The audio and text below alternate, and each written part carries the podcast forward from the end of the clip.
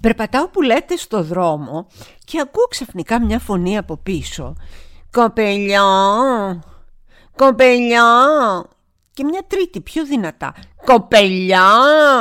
Σε μένα το λέει, λέω, λέει Παναγία μου γυρνάω και βλέπω μια γυναίκα σκασμένη στο γέλιο η οποία με φώναζε έτσι γιατί από ό,τι μου είπε με τις φίλες της είχαν ακούσει το περασμένο podcast όπου σχολίαζα τις ανάγωγες πελάτησες που μιλάγανε στις υπαλλήλους καταστημάτων ε, αποκαλώντας τον σκοπελιά τι νούμερο είναι αυτό, είναι one size αυτές, η φωνή της μπυρίμπας που λέω κι εγώ. Κοπελιά λοιπόν το κάνατε μόδα. Τι έγινε ρε παιδιά; Μαύρο μαλούσα κοπελιά το φίλι σου στο νερό να μην πέσει καλβυρό θα γίνει θάλασσα γλυκιά το φίλι σου το γλυκό θα μαθήσει νηστικό Άσπρο πουλί θαλασσίνο μάρτυρα τον ουρανό τα νερά και το βουνό. Δίχτυ πλεγμένο με κλωστή ασημένια και χρυσή με κρατά στην κουμπάστη Μαύρο μαλλούσα κοπελιά το φίλι σου στο νερό να μην πέσει ταλμυρό Θα γίνει θάλασσα γλυκιά το φίλι σου το γλυκό θα μ' αφήσει μυστικό Γεια σας λοιπόν, εκτός από κοπελιόν, είμαι και η Έλενα Κρήτα και αυτό είναι το podcast που ακούτε κάθε Τετάρτη αποκλειστικά από το News 24-7 και έπειτα όποτε θέλετε και αν θέλετε από το Spotify, το Google Podcast και το Apple Podcast. Το μαζί και τα μάτια μας λοιπόν για μια ακόμα φορά ένα επεισόδιο για σας.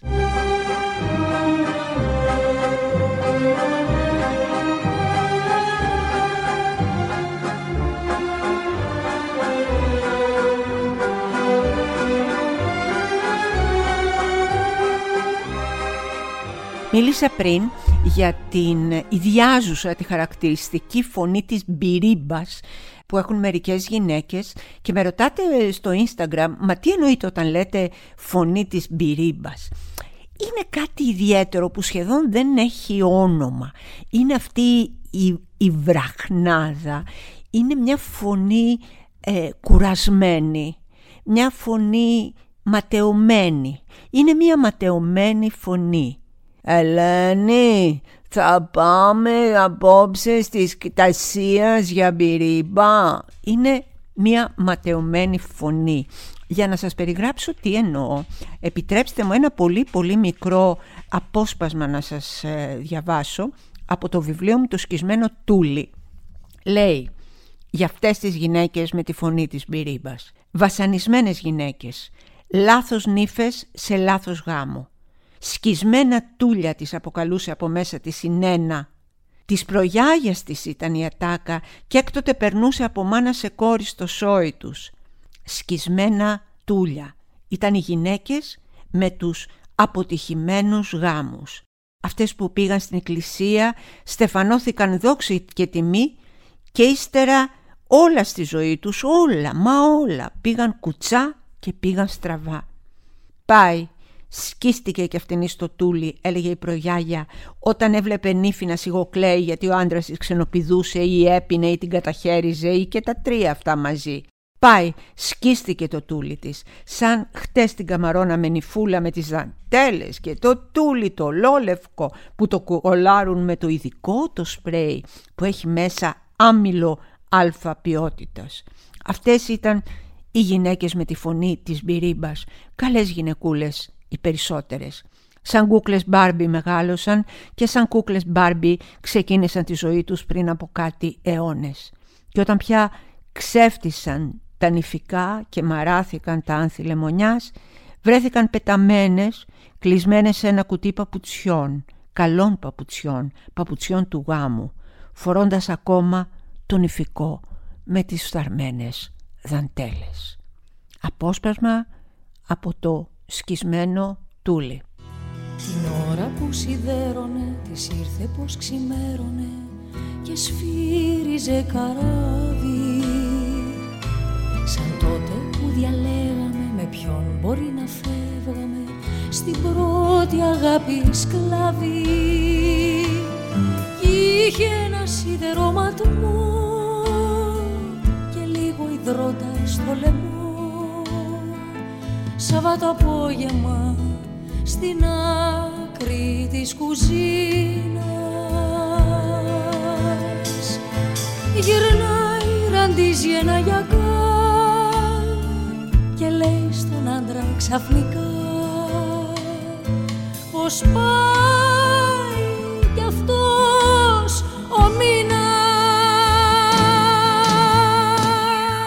Ζούμε σε μια χώρα όπου πέθανε ένα εξάχρονο παιδί από τα Γρεβενά, γράφει ο Χάρης Τζορτζάκης. Τα Γρεβενά που συνορεύουν με πέντε νομούς, Κοζάνης, Καστοριάς, Ιωαννίνων, Τρικάλων και Λάρισας και απέχουν 165 χιλιόμετρα από τη Θεσσαλονίκη, 100 από τα Γιάννενα, 135 από τη Λάρισα και επειδή δεν υπήρχε νοσηλεία, δυνατότητα νοσηλείας, απαιτήθηκε να μεταφερθεί το παιδί σχεδόν 300 χιλιόμετρα μακριά, 291 χιλιόμετρα για την ακρίβεια, διασχίζοντας τη μισή Ελλάδα και το Ρίο για να βρει μες, παιδιά, για να βρει μονάδα εντατικής θεραπείας. Και δεν βρήκε. Και πέθανε. Και αν θυμάστε εκείνη τη φοβερή δήλωση που έκανε στα πετσομένα μέσα ο Στέλιος ο Πέτσας που είχε πει ότι αν είχαμε ακούσει το ΣΥΡΙΖΑ για τις ΜΕΘ θα είχαμε πετάξει εκατομμύρια. Δεν ακούσανε το ΣΥΡΙΖΑ για τις ΜΕΘ, δεν πετάξαν τα εκατομμύρια και το αποτέλεσμα είναι ότι πέθανε στο κέντρο της επικράτειας ένα εξάχρονο παιδί. Το διανοείστε, το καταλαβαίνετε. Μιλάμε για την ίδια χώρα που ζούμε, συνεχίζει εδώ ο Χάρης, που σχεδιάζει ο Υπουργός Υγείας ο Πλεύρης στο νέο χάρτη που ετοιμάζει για την υγεία, σχεδιάζει το κλείσιμο δεκάδων νοσοκομείων στην περιφέρεια, αδιαφορώντας λοιπόν ότι αν τα παιδιά πεθαίνουν στο δρόμο μέσα σε σαράβαλα ασθενοφόρα που κάνουν και τρία χρόνια να έρθουν να σε πάρουν και που θα τα μεταφέρουν εκατοντάδες χιλιόμετρα μακριά. Αυτός είναι ο Υπουργός Υγείας Θάνος Πλεύρης, ο οποίος κυνηγάει τον Μπισμπίκη και πολύ σωστά για το θέμα του τσιγάρου ε, τέλος πάντων στο κέντρο διασκέδασης, αλλά ταυτόχρονα συμβαίνουν αυτά τα τέρατα.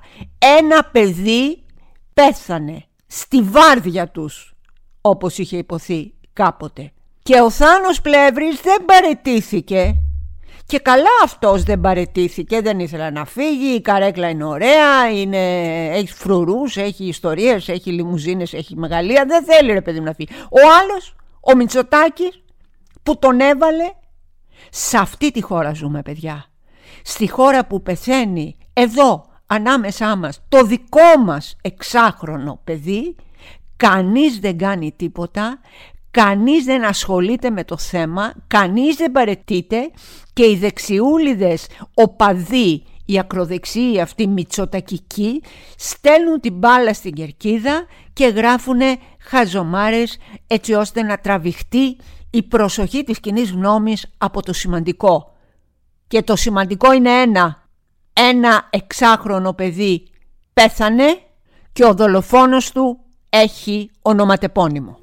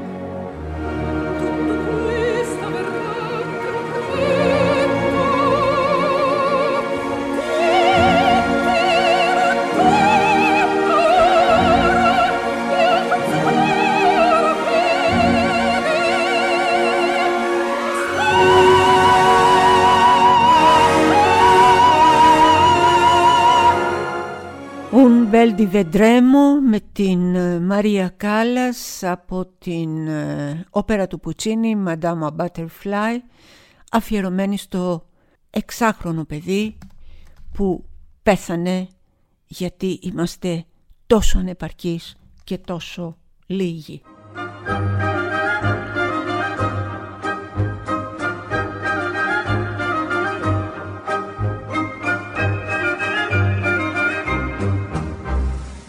Ποτέ δεν φεύγουν τα νεκρά παιδιά από τα σπίτια τους. Τρεγυρίζουν εκεί. Μπλέκονται στα φουστάνια της μητέρας τους την ώρα που εκείνη ετοιμάζει το φαΐ και ακούει το νερό να κοχλάζει σαν να σπουδάζει τον ακτμό και το χρόνο. Πάντα εκεί. Και το σπίτι παίρνει ένα άλλο στένεμα και πλάτεμα. Δεν φεύγουν τα νεκρά παιδιά. Μένουν εκεί και παίζουν στον κλεισμένο διάδρομο και κάθε μέρα μεγαλώνουν μέσα στην καρδιά μας. Τόσο που ο πόνος κάτω από τα πλευρά μας δεν είναι πια από τη στέρηση αλλά από την αύξηση. Κι αν κάποτε οι γυναίκες των νεκρών παιδιών βγάζουν μια κραυγή στον ύπνο τους, είναι που τα κυλοπονάνε πάλι. Γιάννης Ρίτσος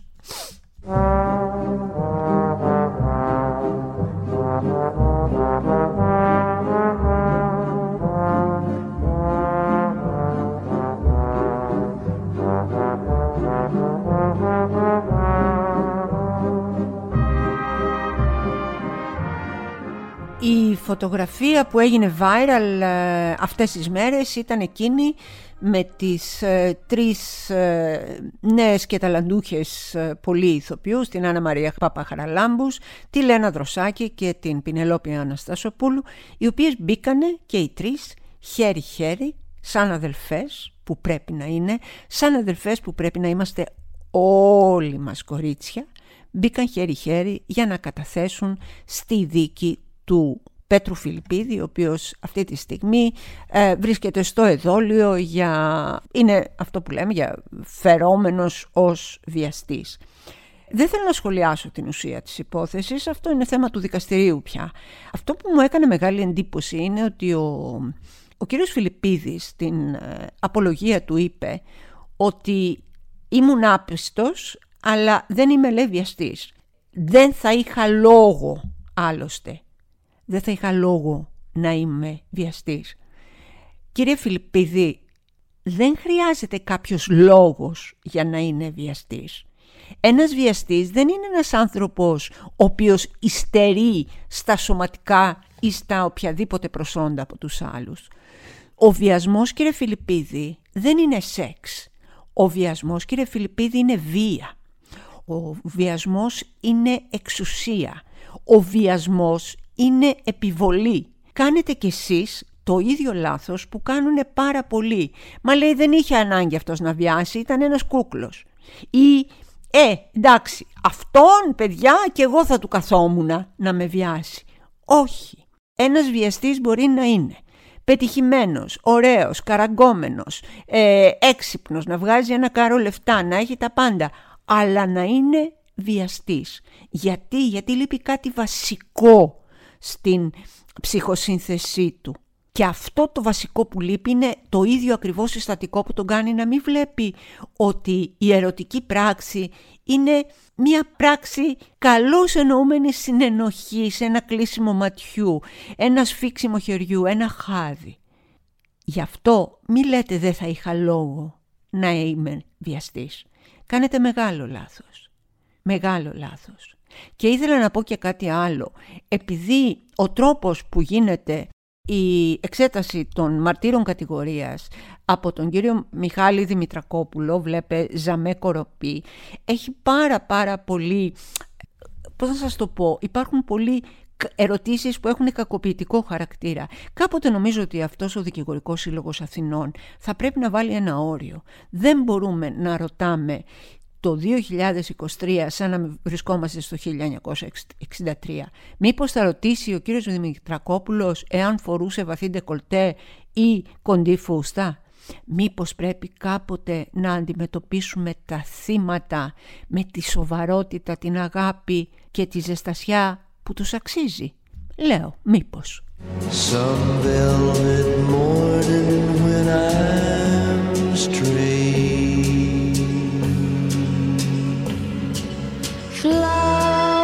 school.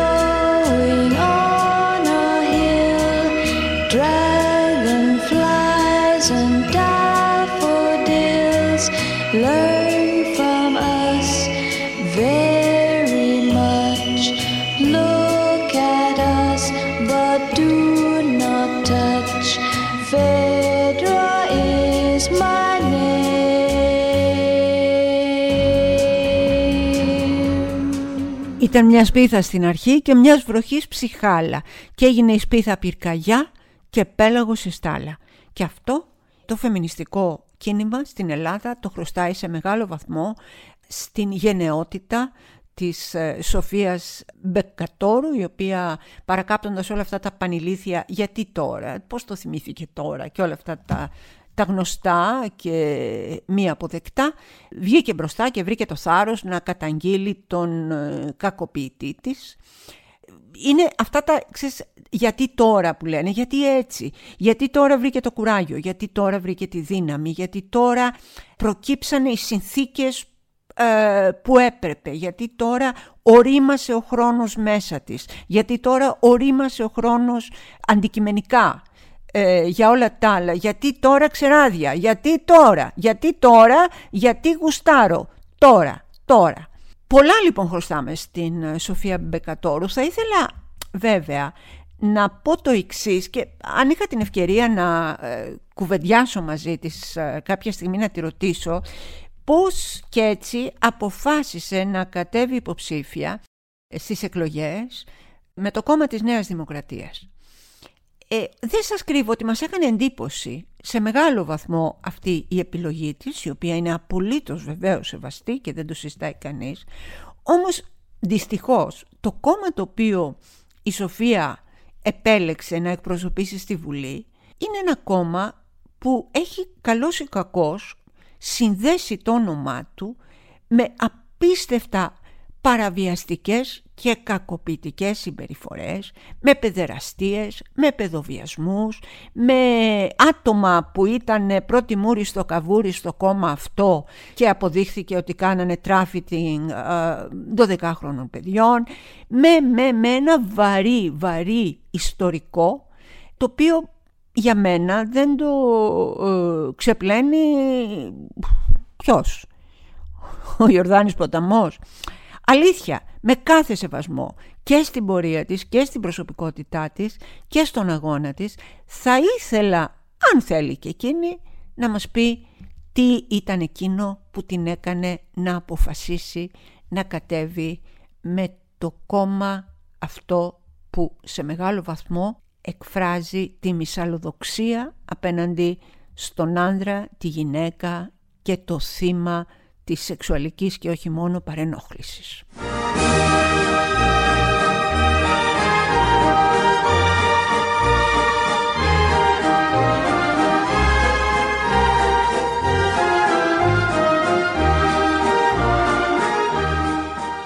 Και σταματήστε ρε παιδιά, γιατί ασχολείστε με το Χάρη και τη Μέγκαν. Τι σας έχει πιάσει, είστε με τα καλά σας. Εδώ ο κόσμος καίγεται.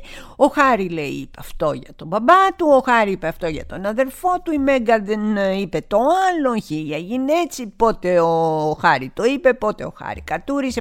Συγγνώμη, έχετε μεγάλη καήλα. Είναι ένα ζευγάρι το οποίο αποφάσισε να ζήσει μακριά από την ε, οικογένεια αυτή, χωρίς όμως, από ό,τι φαίνεται, να χάσουν και όλα τα προνόμια έτσι. Καλή ανεξαρτησία, αλλά με ξένες τσέπες. Διότι αυτή τη στιγμή, αν εξαιρέσεις το ότι έχουν πραγματικά εργαλειοποίησει τη σχέση τους και την κρίση που είχαν με τη βασιλική οικογένεια θέλουν φρουρούς, θέλουν λεφτά, δεν τους φτάνουν λέει τα χρήματα δεν, δεν, δεν, δεν εκ του ασφαλούς λοιπόν και εγώ ξέρω να κάνω παιχνίδι και όλοι μας αλλά μην ασχολείστε παιδιά δεν θέλω να σας τρομάξω και δεν το μάθατε από μένα αλλά αυτή τη στιγμή στην Ελλάδα συμβαίνουν πολύ πιο σημαντικά πράγματα.